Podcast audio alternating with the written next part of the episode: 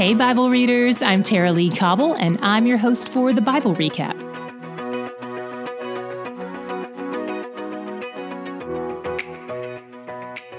There are two things in today's reading that have perplexed me over the years, and I'm excited to talk about them with you. We're closing in on the promised land, but there are still a few people from the old generation that disbelieved God, so we know they can't enter yet. Today, the people continue toward Canaan, carefully routing around Edom since the king of Edom has denied them passage. Unfortunately, they run into another king who pounces on them and takes some of their people captive. Going on the defense, Israel asks God for help and promises to destroy the pagan cities of these Canaanites if God will help them win. And God did. As they continue on, they hit another food and water shortage. So instead of asking God for help like they know they can, they complain about both Moses and God. They don't complain to Moses, just about him. They take their problems to everyone except the people who can solve them. But even though they're not talking to God, God hears. And he sends some snakes to kill them, which seems to fit with his plan to wipe out the older generation. When the people confess and repent, realizing their sin for what it is, Moses prays for them, and God shows mercy. God tells Moses to make a fiery serpent on a pole, and if anyone is bitten, they can look at the fiery serpent and they'll live. This is the first thing I find perplexing, especially because it seems like God is ordering Moses to break the second commandment. How is crafting a serpent any different than crafting a calf? The distinction is that they weren't worshiping the serpent. It was a sign of God's provision and rescue pointing back to Him. Eventually, we see that it does become an actual idol for the people, and they begin to worship it and make offerings to it, and it has to be destroyed in 2 Kings 18. As far as the second commandment goes, the creating an image part doesn't seem to be so much the issue as the bowing down to it part. That commandment was always about the heart toward the item. Did they worship it? Did it take their eyes off God?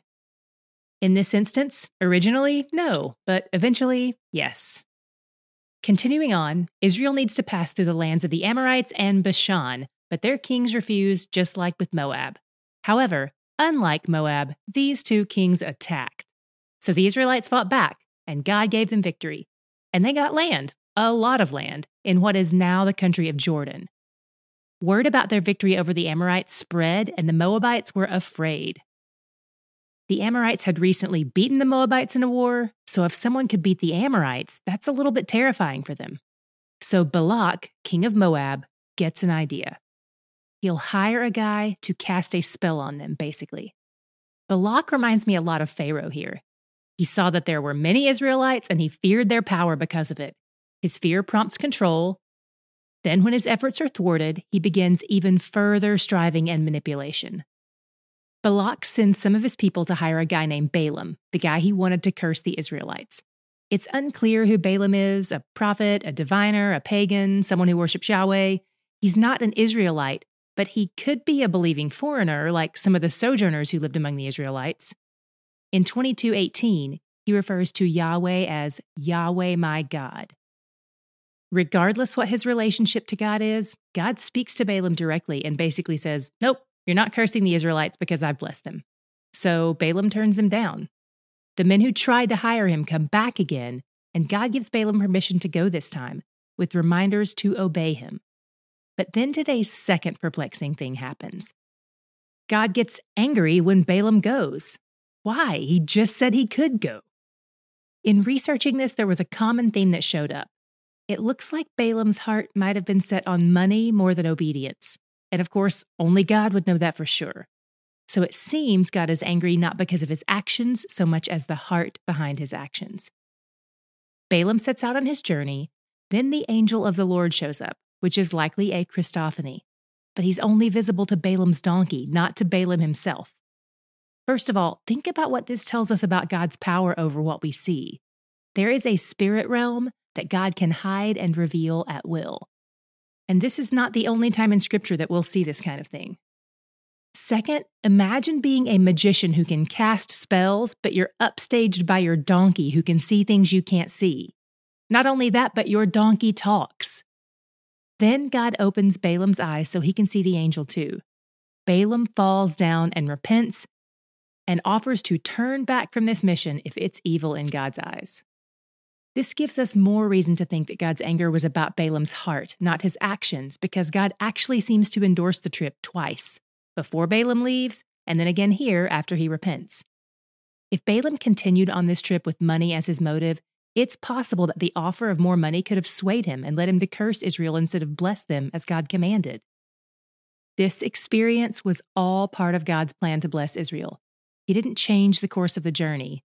Balaam just needed rebuking along the way. He needed his heart to be aligned with God's mission. What was your God shot today? Mine was the serpent on the pole. This bizarre image actually points to something greater.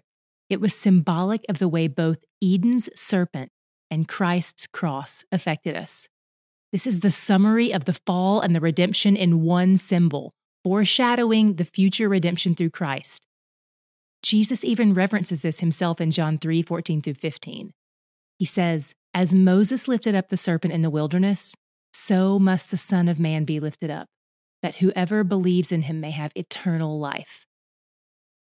That fiery serpent on a pole could only save people from the physical death, offering a temporary rescue. But Christ saves us from the spiritual death and gives us an eternal rescue. And He's where the joy is. Okay, Bible readers, it's time for our weekly check in. How's it going? No matter when you're listening to this, even if you're quote unquote behind in the plan, I believe you're right on time.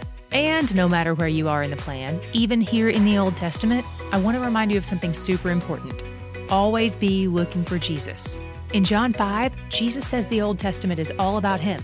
He doesn't just show up in a manger in Matthew, He's been here all along, even since Genesis 1. So keep looking for Him for prophecies of him, for pictures of him, and even for some surprise visits he makes to Earth in advance of his birth.